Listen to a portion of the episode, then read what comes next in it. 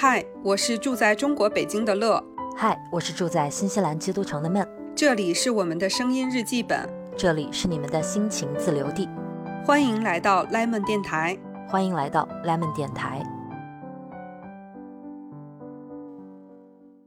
Hello，大家好。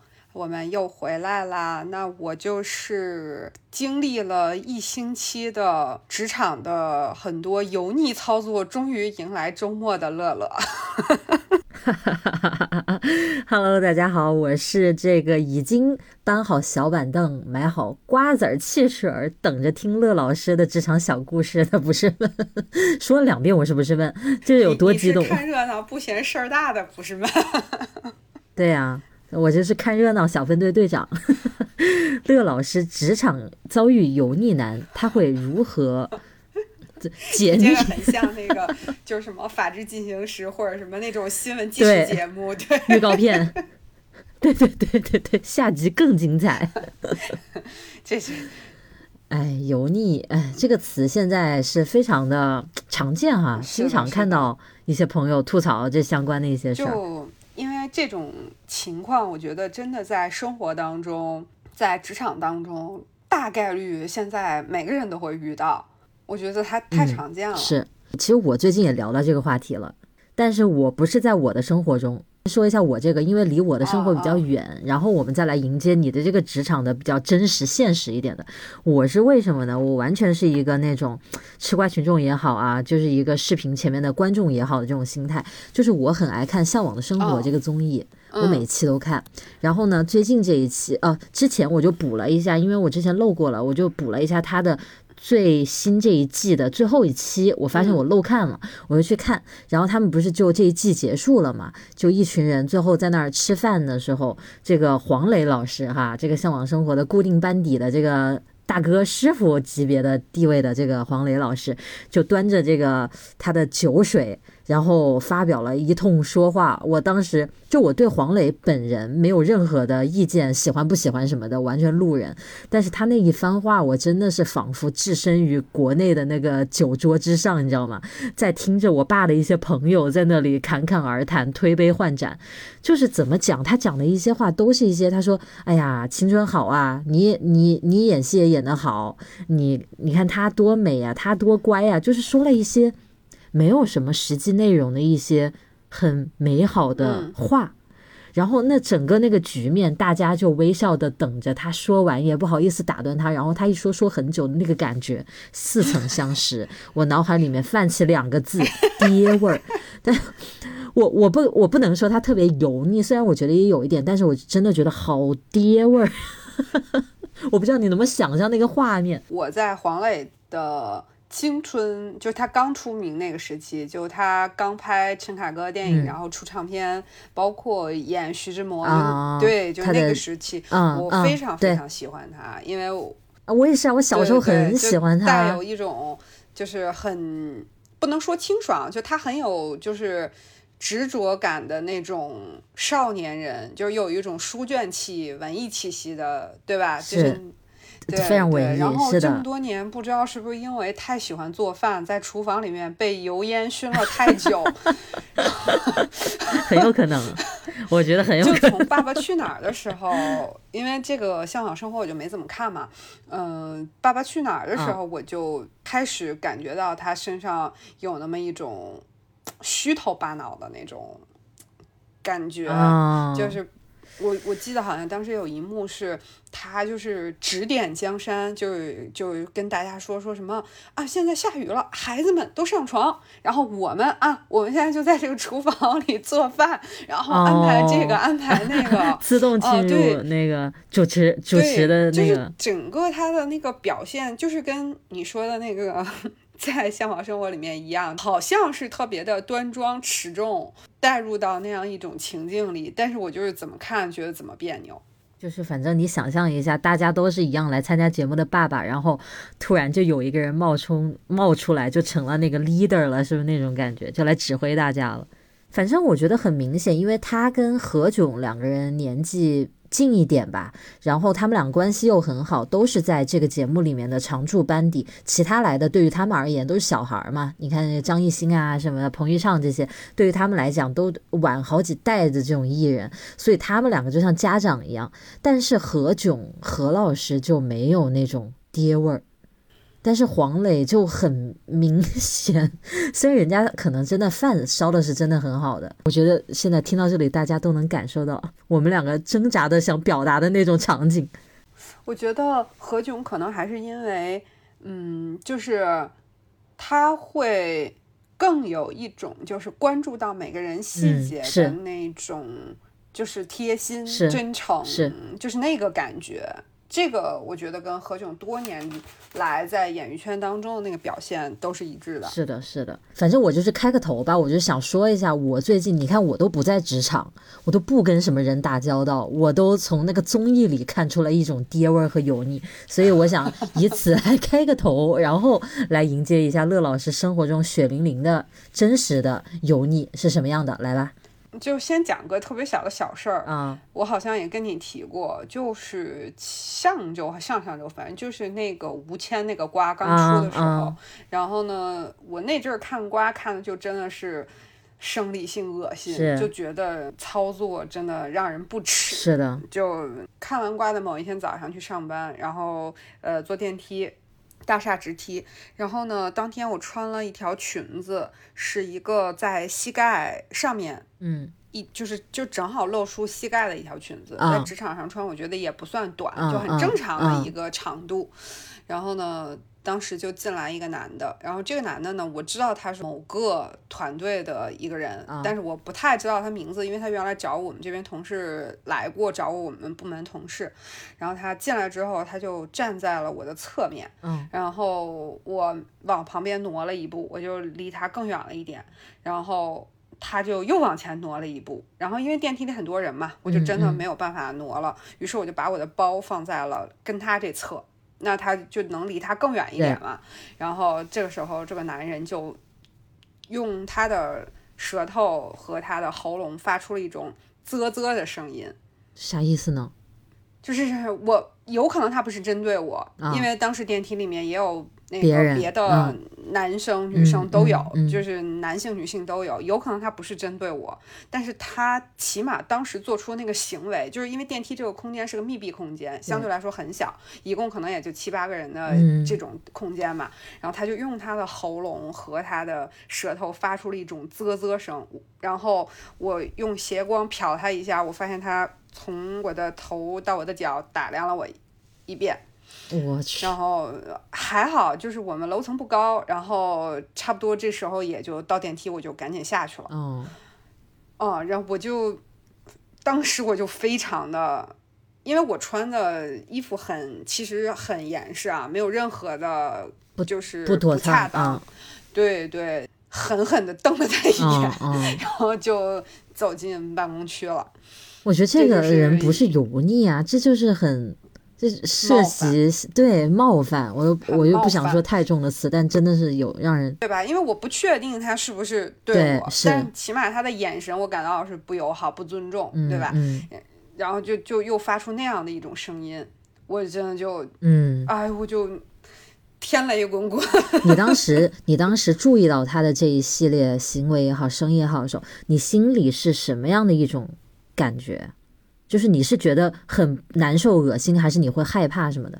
我不害怕呀，我很就很恶心啊。然后我就想，如果说当时人稍微少点，我就得跺他两脚啊。嗯，真的是 太可怕了。就还好电梯里，其实我这个人是对电梯这个空间是有恐惧的，就是我不是那种幽闭恐怖症，但是我是觉得这个空间很容易出事儿。不很不安全，就有的时候，比如说回家晚了，然后你自己一个人的电梯里，然后进来一个陌生的人，就我就觉得那个很容易出事情，所以我总是对于电梯这个环境，呃，警惕性很高。所以你说这个事情，对我就很能理解，因为我走在外面，尤其陌生环境的时候，我是一个对周围环境非常敏感、很很在意的人，我总觉得会有危险的那种，所以我老是到处观察那一类的。你说这个，我都有点感同身受了。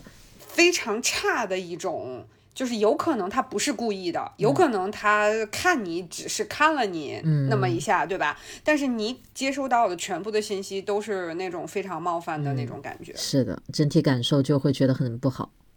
好，我们且不不论他是不是油腻吧，也不一定他是针对你，或者他是什么嗓子不舒服，这个不好不好说。但是反正这个体验让人，至少我觉得从上往下打量女性这样子是蛮蛮 root 一种感觉。然后可以再分享一个这个，就是真正就是让我感到这个人很油腻，而且就是。呃，跟他共事体验非常差的一个案例，嗯，就是是一个呃相关部门的一个男同事，嗯，然后呢，我想在这儿先澄清一下啊，我觉得我们这期聊到这个话题，不是说一定要说是针对男性，也不是说这个呃就是站在女性这个一边，这都不是，我觉得就是我们是在讨论一些我们生活里和呃我们工作当中非常。接受不了的一些很油腻，或者说怎么样的一些现象，是的，是的。就这个，其实我觉得也也不一定就没有油腻的女领导或者女同事，肯定也有，对吧？对。呃，但是我们就是，哎，就是我就想说，就是刚刚赶上，怎么都是男的？是我，我们就当做我们讲的都是个例吧，因为我们确实讲的就是一个又一个生活中的人嘛，所以并没有说要影射哪个群体这样。是的，就是我们的生活里遇到的实际的 case，它就是这个样子。好的，来吧，这个男的怎么了？嗯，这个就是他是一个就是铺垫信息，就是他其实是在我们公司时间很长，然后这个各种事情都比较了解，然后呢还是有一点领导的这个层级的这样的一个人，有点地位的。然后呢，年龄对年龄定位在这个七零到八零之间，应该是。嗯，然后。这个人就是他，为什么我说他特别的油腻和让你想暴揍他，就是因为这个人凡是遇到工作上的事情，都会带着一种不认真的态度。哦，这种不认真呢是什么样子？就是他的不认真，还不是说嬉皮笑脸。嗯，啊，当然有的人是那种嬉皮笑脸，他不是嬉皮笑脸，他是那一种，就是你去跟他讲这个事情，认真的询问他的意见。然后他就会非常的不尊重你，比如说看着个电脑啊，或者拿着个手机啊，一边在看手机一边在看电脑，然后最后就甩两句那种特别没有营养的片儿汤话，诸如说啊，这个就是什么什么的问题啊，他们要是不改，那这个东西就没法弄啊，那谁让他们不做呀，谁让他们不弄啊，就就是。但你去跟，其实这个这个大家去讨论事情，正常的态度是，别人问到你的意见的时候，如果你想发表你的意见，那你就有理有据，对吧？我认为这个事情的问题在于一二三，然后我的建议应该解决它是什么四五六，对不对？或者说你就说，我对这个事情我确实也觉得有点问题，但是可能我确实没有想好，所以我可以。再从我的这个工作的出发点，我再去看看，我再去观察一下，我们以后再机有机会再讨论，就都会是是会应该正常来说是这样的一个回应。然后刚才我说那个人就是那样的一个回应，你就感觉这个人就带着一种。呃，问题我都知道，要想让我改，我也能改，但是我就是不愿意配合你们改这个事儿。有本事你们就弄啊，就就带着那么一种说着片儿汤风凉话的那样一种，让你特别想揍他的 那样一种那样一种观感。哎呀，我觉得给我听下来的感觉就是，人家去问你的意见，首先是尊重你和认可你在这个公司的地位也好，经验也好，但是他似乎对，但是他似乎又非常的经验主义，就是你发现的这些问题，我早就知道了，因为我很有经验，我都知道是什么原因造成的，我都明白。但是呢，你也没办法，我也没办法，因为这个事儿就是这样，什么也办不成，什么也改不了，就这种感觉。对，是的，是的，然后。呃，他还有一个非常我就是想 nose 他的动作，就是，就他特别喜欢就是跑过来质问你，然后呢，你就回答他嘛，就不管是质问还是沟通，那就是一来一往，就大家职场上大家都工作了这么久，你问问题我回问题，我再回问你再回答，对吧？对，这个人特别喜欢这样，就是跑过来巴拉巴拉一通说，然后你正在跟他说着呢，他甩手走了啊。那是啥意思呢？就你说话还没说完，他就走了。对对对，然后他就他就甩手走了，就非常的不高兴，黑着脸就走了。我听下来，我觉得他也他好像不光是油腻二字，他就是讨厌 这个人。是的，是的，我把这个人，我把这个人定位为又蠢又坏。真的，他就很不，我觉得首先这个态度。对吧？就是你跟同事之间沟通，就感觉他很不耐烦，或者很没礼貌，就好像谁去跟他说话都好像折了他的寿似的，就欠了他，是那个感觉。但为什么他最后我想把它归结为一种油腻感呢？是因为这个人相当的看人下菜碟。哦，这句话说出来是什么意思？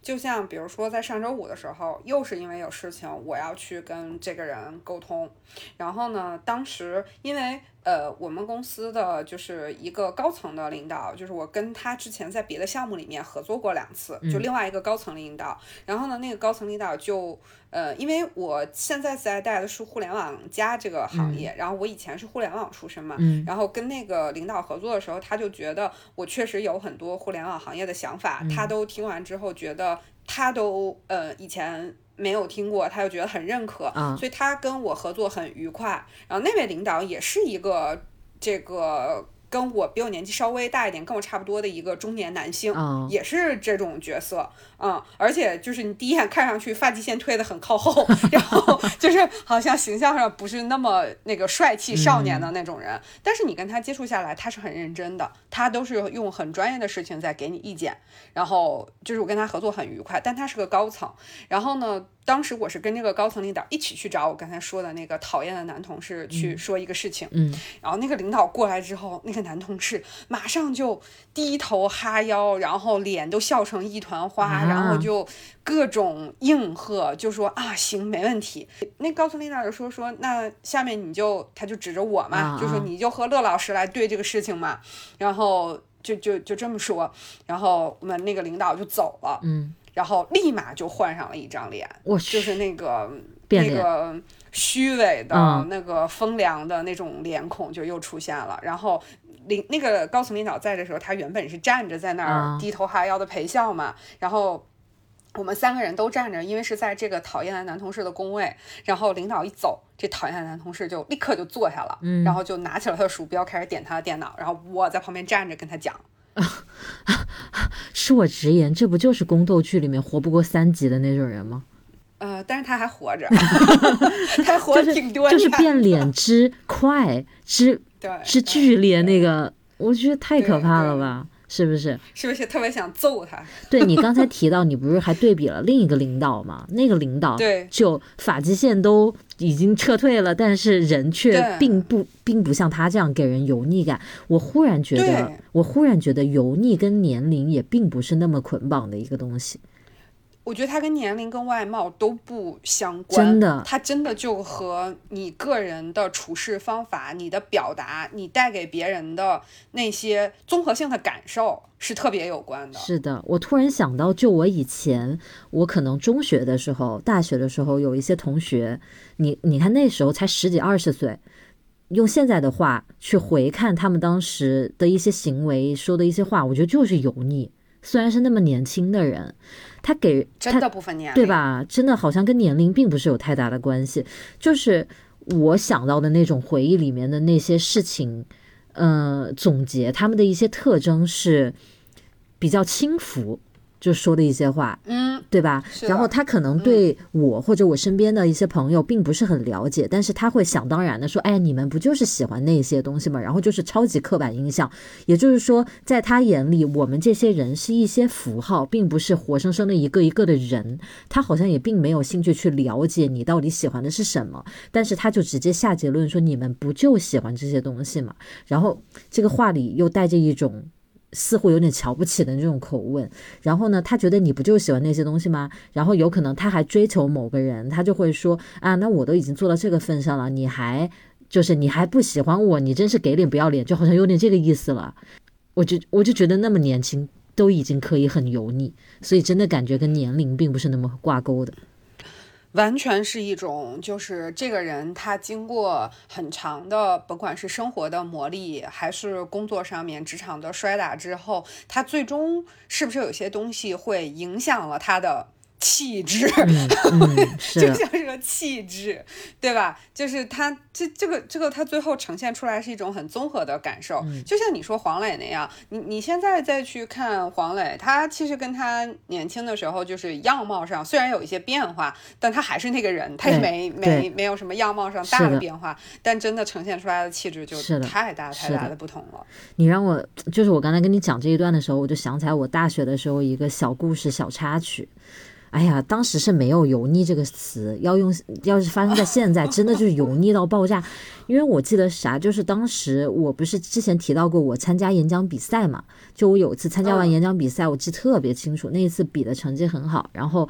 比赛完了，跟寝室的同学一起走回寝室的路上，有一个大我几级的一个学长吧，他当时可能有点要追我的那个意思，然后他就给我发短信，他就说我看了你的比赛啊，比得很好呀，怎么怎么样，他说要不要一起出来喝个奶茶？然后他之前就约过我很多次，我都没有。我没有那个意思，我跟他也不熟，所以我都没有答应他。然后他去看我的比赛，我也观观察到他在观众席里面了。然后他就说要不要一起出来，我们来 say you say me。他这么跟我讲的，就是不是有一首歌这么唱的吗？say you say me。然后我当时看了之后，哎呦，我真的五雷轰顶，我被他的这句表达，我当时雷到不知道该说什么。然后我同学就发现我都石化了，就说怎么？我就给他们看了这个。聊天记录，然后他们就原地恨不得要打个滚，把对把身上的那层油给滚到地上的那种恶心的感觉吧。就我觉得，如果当时有“油腻”这个词，我们就找到了一个表达的方式了，因为我们都已经被那层油给糊住了嘴，都不知道该怎么去形容内心的那个感觉了。真的，是不是很可怕？而那个时候，这个人也无不过是二十出头。哎，这个东西，你说这个。少不不知道这个油腻是不是应该对应少年感啊，或者说对应清爽感，或者说是有时候我觉得它就是对应一种真诚的心态，真诚的表达，认真的对认真的态度。嗯，我觉得他好像跟这些东西都是个反义词。对，我觉得在工作上就是认真的态度，在生活交往中就是真诚的表达。对吧？就是你，你有什么事儿你就说什么事儿。然后，如果你真的是关心一个人，你对一个人好奇，你就去，甚至是。直白的，或者怎么样朴素的去跟他讲就好了，真的不需要一些很花里胡哨的东西。然后有时候有些人他会在心里，就像我前面讲那种，他刻板印象，他就觉得，哎呀，好像你们这种人就是喜欢听这样的玩笑，就是怎么怎么。我觉得这样子也无非他就是在演一些开玩笑的人，他也未必在表达自己真的一些想法，就会显得很油腻。是的，就最近比较火的不是那个披荆斩棘的哥哥，对吧？应该是才更新。我看了，你看了吗？哦，你没空是不是？我看了一个开，我看了一个开头，就是那个大家刚见面。哦，是。呃，然后出舞台，我看到就看了一个节目，就是那个陈小春他们三个人那个古惑仔三人组嘛。嗯。对，呃，其实你看啊，林晓峰从相貌上来说。是按道理来说是油腻那挂的，对不对？我懂你的意思，你懂我意思啊？我相信那个很多女同学都懂。大背头，对对，就是烫头，或者是那个戴个那种小眼镜，对吧？然后就感觉是油腻那一挂的，但是他一点都不油腻。是，然后就是我就翻小红书也看到了一些人就在说嘛，就觉得那个。那那个人叫什么来着？就那个 rapper，就盖盖是不是？就大家都对他评论很不好嘛。嗯。然后我觉得他就是一股油腻感扑面而来。我有我有感觉到，是不是？特别是他跟言承旭就是一个巨大的对比。就是我觉得言承旭是一个就是特别真诚的一个人。你看他的那个外采和他一进来，我觉得他就是很认真的过去跟每一个人握手。你好，我是 Jerry，他就。握手，然后他不管，包括那个，他不是看到那个张晋的眼睛有问题，就好像不太好，他就问张晋，他说你这个要多保重什么的。我觉得他就是跟每一个人认真的打了招呼，就包括赵文卓也是，就会呃就会问说，哎，他姓什么？他叫什么？就我就能感觉到他们这里面是很就是都是认人的这个环节，他的态度就很认真。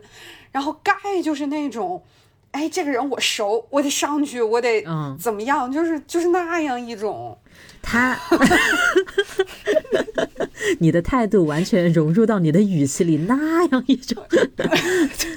我说一下我的观感，因为我这个第一期上中下都看了。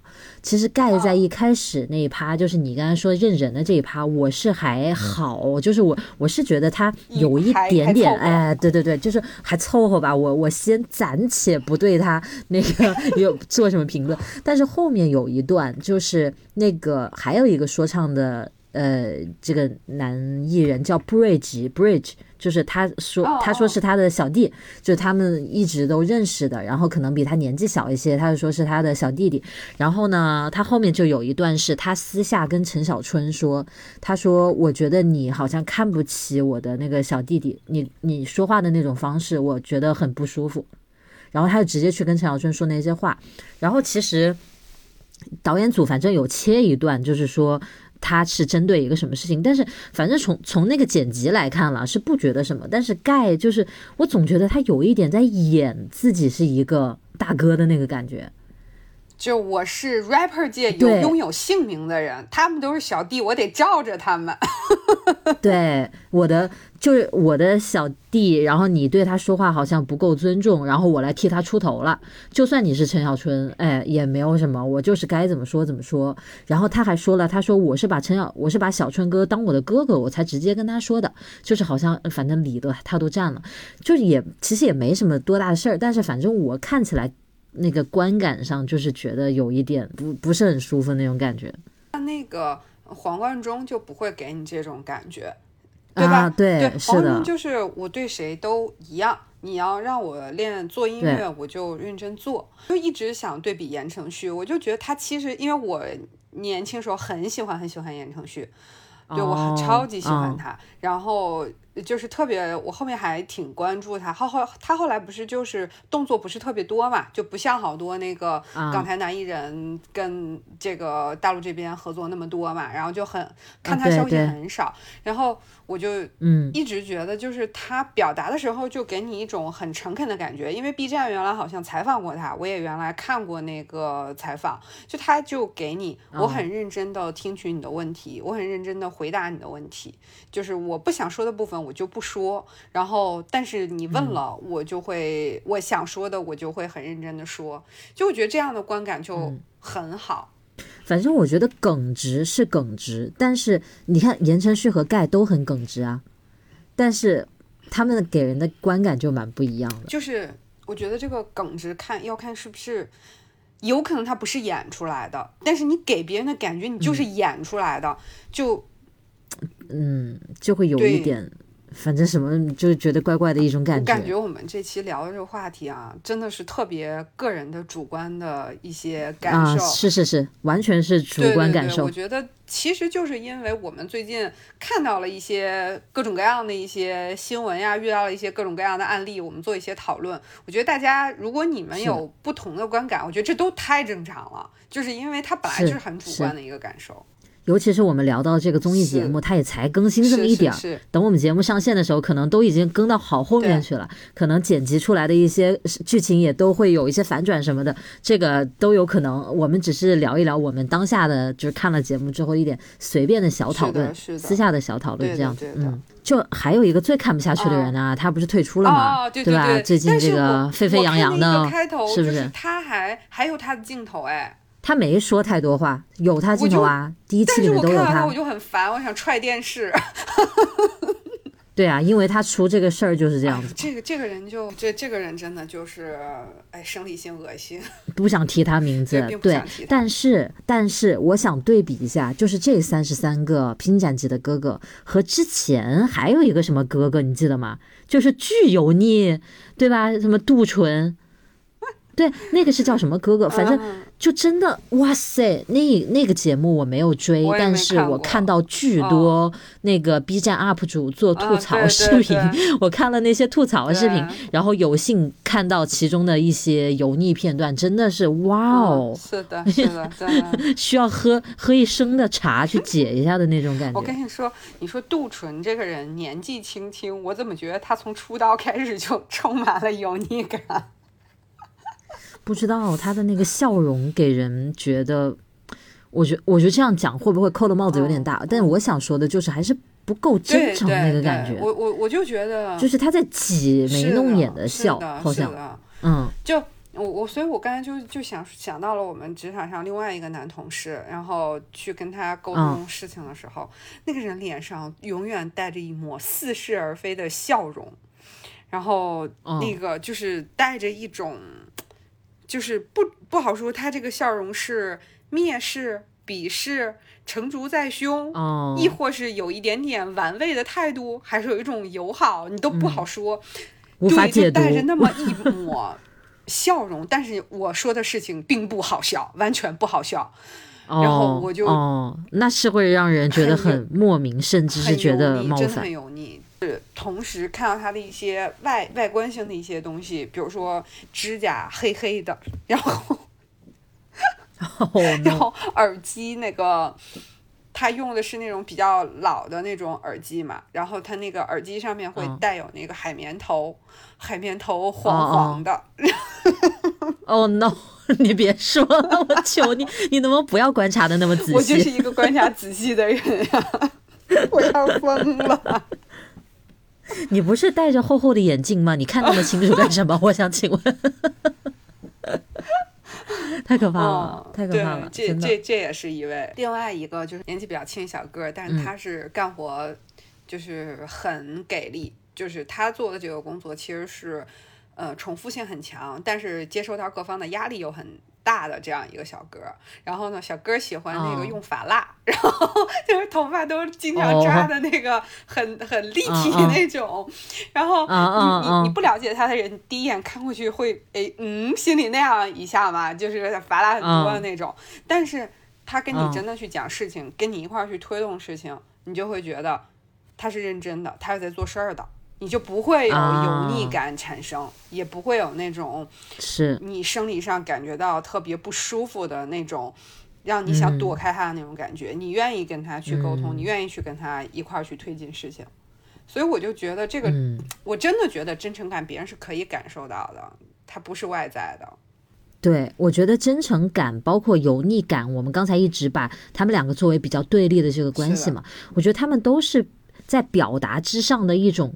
附的一层膜，一种态度，他甚至有可能他们讲一样的话，但是可能这个人表达出来是真诚的，那个人表达出来是油腻的，所以甚至跟这个内容都不是直接相关，而是那种说法，对。对吧？那个传递的方式。是的。哎呦，这个东西每次一讲到这些个案的时候，真的令人唏嘘，令人反胃。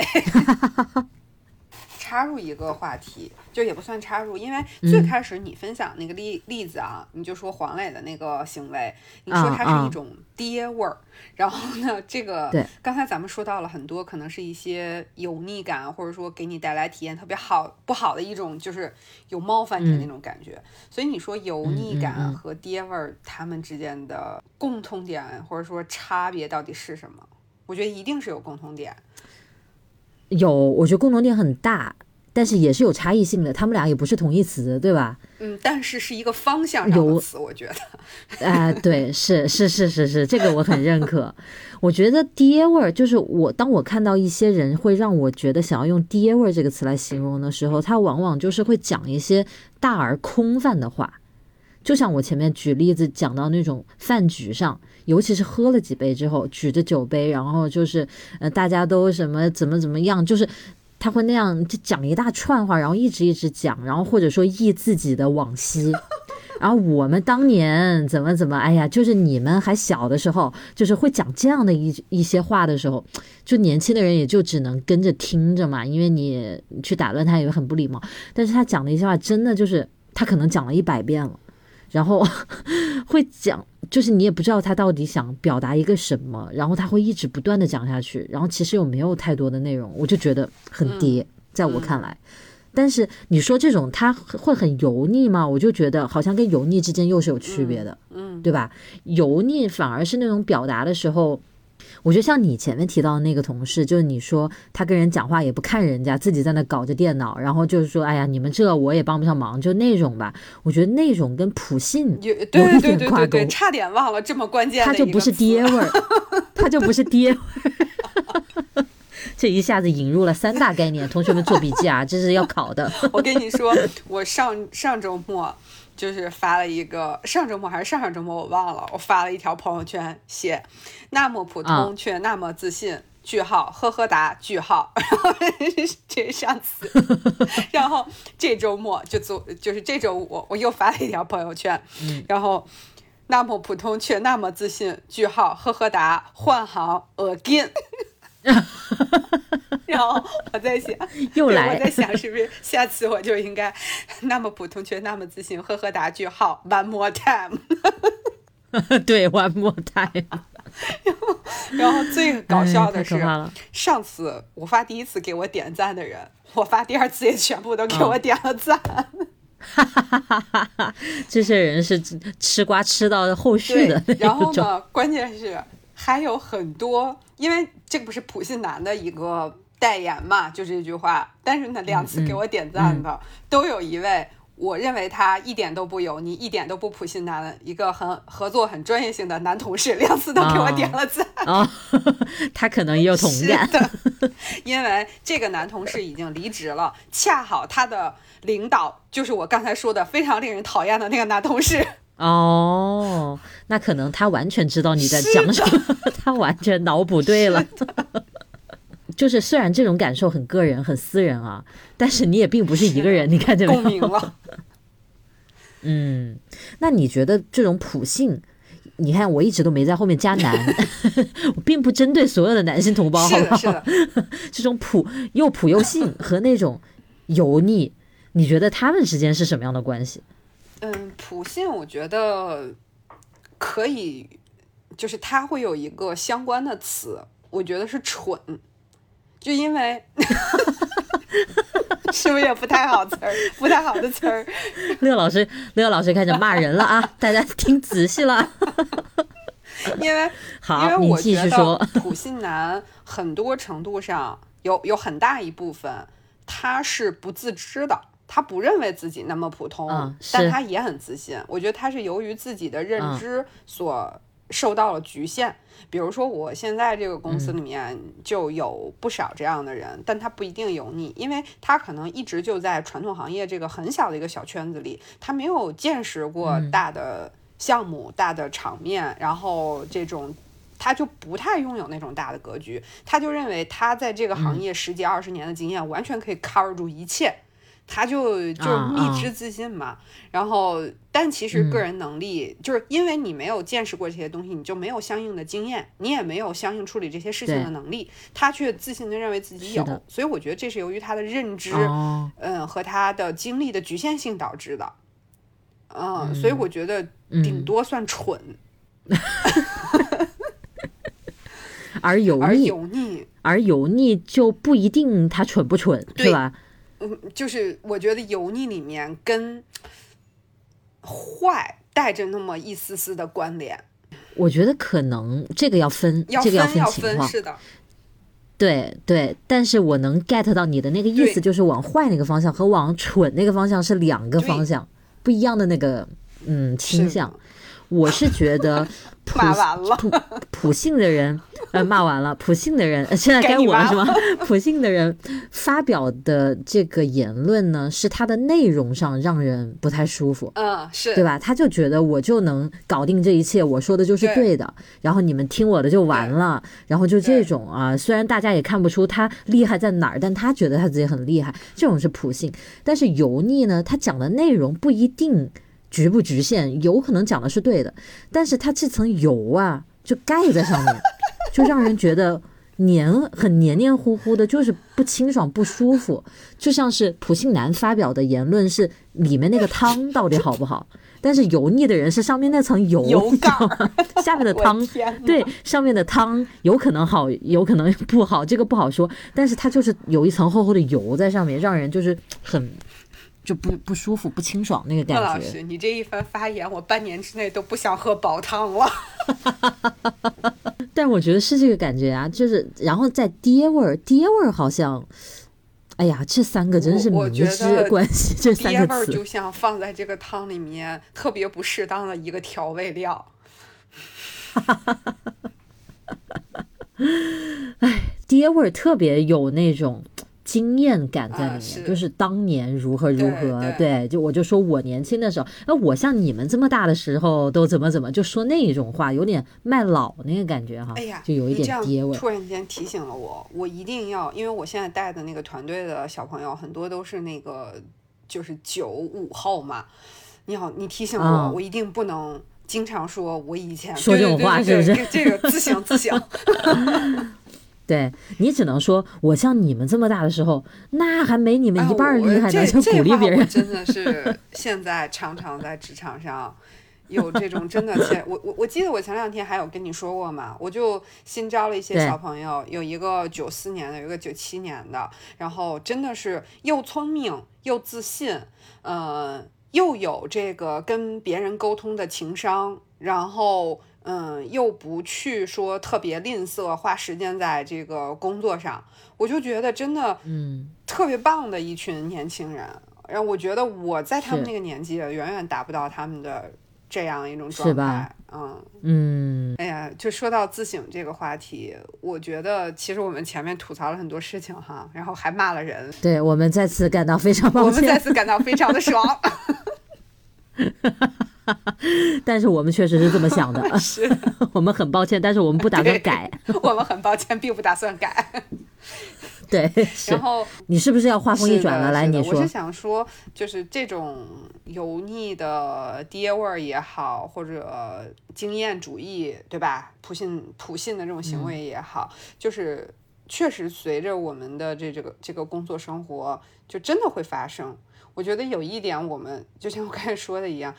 我我们是不是，嗯，应该也要自省一下，避免自己变成一个油腻的、有爹味儿的中年人？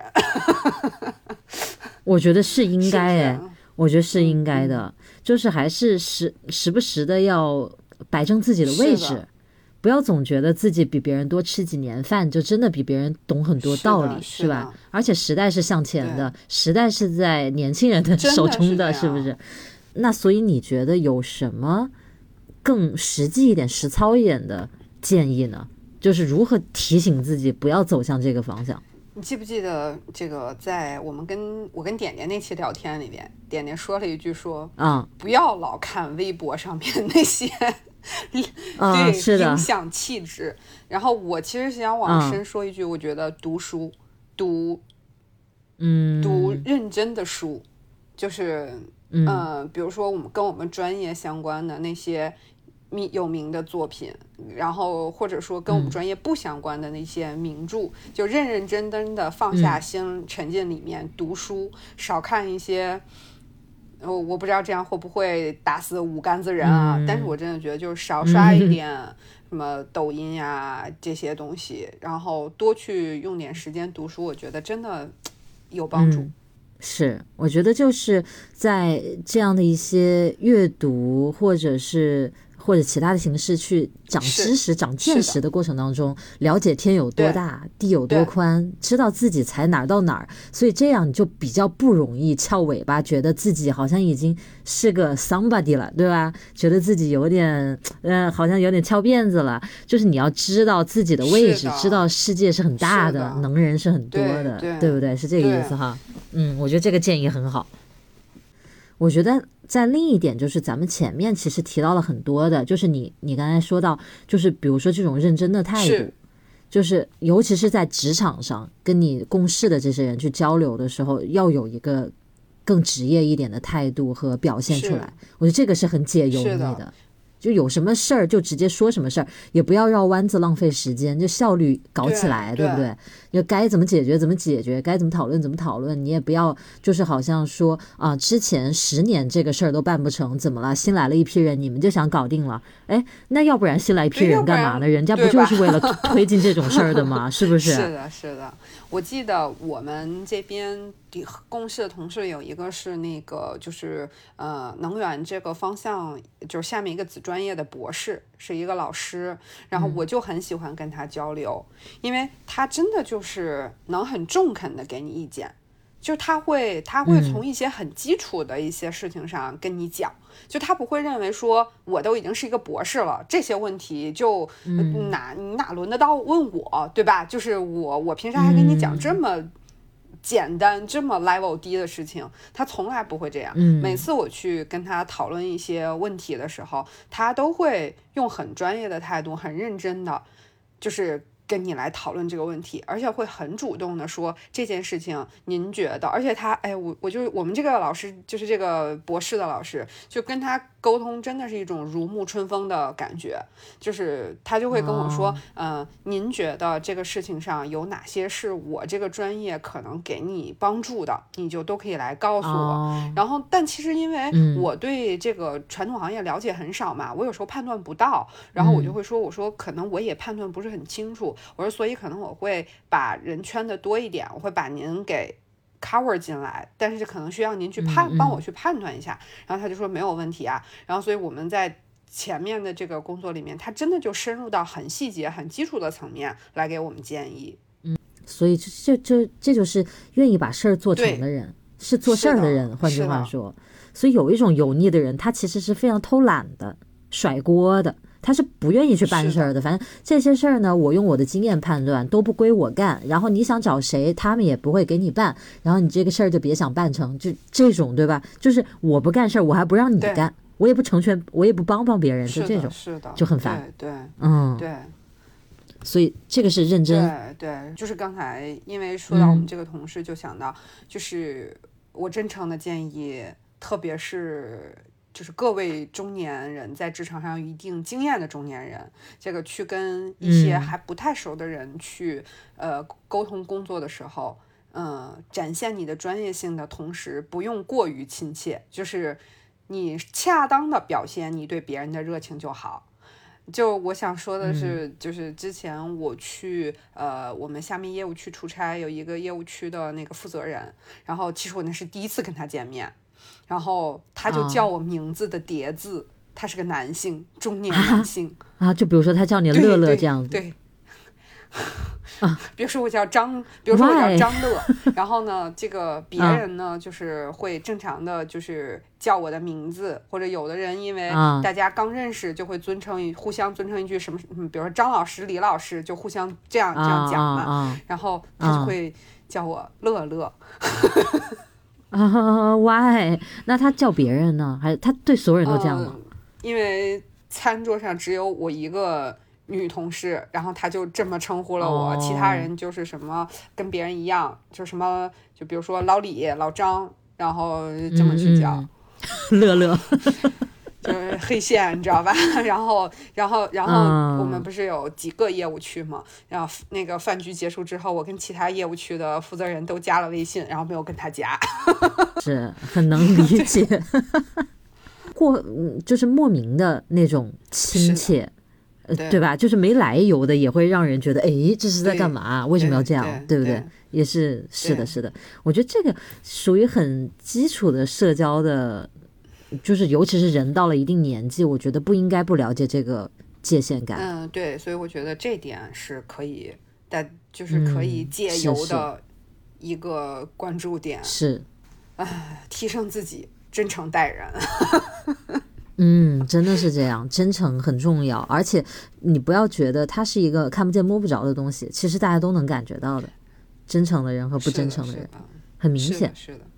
那你说我我其实一直很想问一个问题，因为你提到你的工作环境里面这么多年，可能会遇到蛮多这种感觉油腻的人的，但是你在职场上，你又不得不跟他去共事。有很多事情你要去跟他去沟通什么的，那怎么怎么去与这种人打交道呢？可能在听我们节目的很多朋友，他可能刚入职场，或者他在学校里面有一些老师同学就是很油腻的，但是他避免不了跟他去沟通。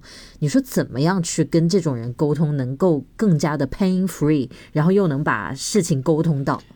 嗯，我觉得首先第一点就是我还会用。呃正常的方对待正常人的方式，用专业的方式，比如说是工作上啊，我还会用这个方式去对待他。然后就该怎么对说怎么说该怎么，办怎么办？我也是把你当个嗯人看，啊、又骂人了，不好啊。那肯定 对，然后我也把你当个正常人去对待。然后呢，呃，我觉得这可能是我多年职场的习惯养成的。我就是那种先礼后兵，就是一开始那我们就都按大家嗯正常来。如果你给脸不要脸，那我也不怕跟你翻脸。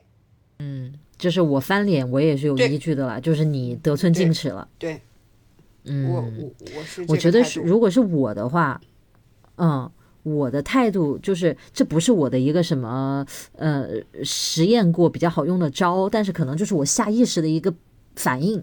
如果我遇到这样的人的话，我就会变得极其的所谓的高冷。啊，明白。我就是能不多说一个字，我就不会多说一嗯个字。然后我该跟你有什么业务上的来往，我就把事都说完了就完了。你任何，比如说。在这个沟通当中，他会去讲一些“哎，美女啊”什么，就这那种话，我就是随便举例子啊，就是那种与我要跟他交涉的事情无关的东西，我就全部就当没听见，我就不会回应。如果他非常过分的话，我可能会，我就说你不要这样子之类的。哦但是我目前还没有遇到过这种非常过分的人。就我想象的话，我可能会这样嗯处，理。我觉得这也是一部分，就是说，就像我刚才说的一样，嗯那可以，我加了其他业务区的负责人的微信，我不加你的，就是因为因为我们的、非常保持距离。正常的工作，大家都是通过钉钉嘛，因为钉钉是把你的组织信啊息就直接导入到这个里面，就你找任何一个同事都可以嗯找到嘛。但微信是不是官方的，所以需要大家去加，对吧？那工作上其实也会谈很多事情，那我就不跟你加。我有事情我就钉钉上找你，嗯钉钉上也能打电话，那我就跟你保持好这个距离。嗯然后我我发给你的资料全部是跟别人同步的，我不会在私下跟你去请教非专业或者，比如说我们还有另外一个业务区的这个负责人，他就是我第一次跟他一起接触就感受到他很专业，他也是这个传统行业的大公司出来的，然后当时去讲一些嗯。事情就非常的专业，有自己的这个认知，然后讲的东西很实，嗯。然后后来我现在在推这个项目，然后呃上周五晚上我就加班参加他那个区域的那个会议嘛，然后他一上来就帮我来讲这件事情，就说后面要怎么怎么配合。哦，然后他之前我跟他，我记得以前在节目节目里面提到过，我之前跟他一起吃饭的时候就聊到过，他很喜欢跑步嘛，他是每天要跑五五六哦。公里、六七公里的这样的人，然后我就会、嗯。呃有时候他发一些朋友圈发跑步什么的，我就会给他点个赞，或者说在朋友圈里面哦。聊两句运动的事情，那我就愿意跟他去广泛的从生活到一些爱好的事情建立一些共鸣。是的。如果一上来在工作关系当中都让人感觉油腻的，是一点都没有想要去了解他生活的欲望的，就是你能跟我离多远就离多远，就那种感觉，对吧？把是不想看他的朋友圈，把这个按钮打开。如果不得不加微信的话，因为其实我想，我们的听众里面可能有很多朋友还很年轻，就他可能刚入某一个公司，刚入职场，他在公司里面可能是最底层、最基层的那一级职员，所以他也就是他要在这个单位生存下去嘛。他也不可能说跟一个领导去直接去叫板，可能很多人是不敢的，他也是不合适这么去做的。所以我觉得，就是一开始还是要保持，就坚守自己的原则，然后还是要保持一定的个性。就有些话，他不是不能说，是要用聪明的方式，用聪明的、得当的语言去把它表达，就是。表达还是得表达，就如果真的别人越界让你不舒服了，就这这个事情是不要忽略它的，这个感觉是就是不要自己强行压压下去的。我记得之前看了一个日剧叫《问题餐厅》，我不知道你有没有看过。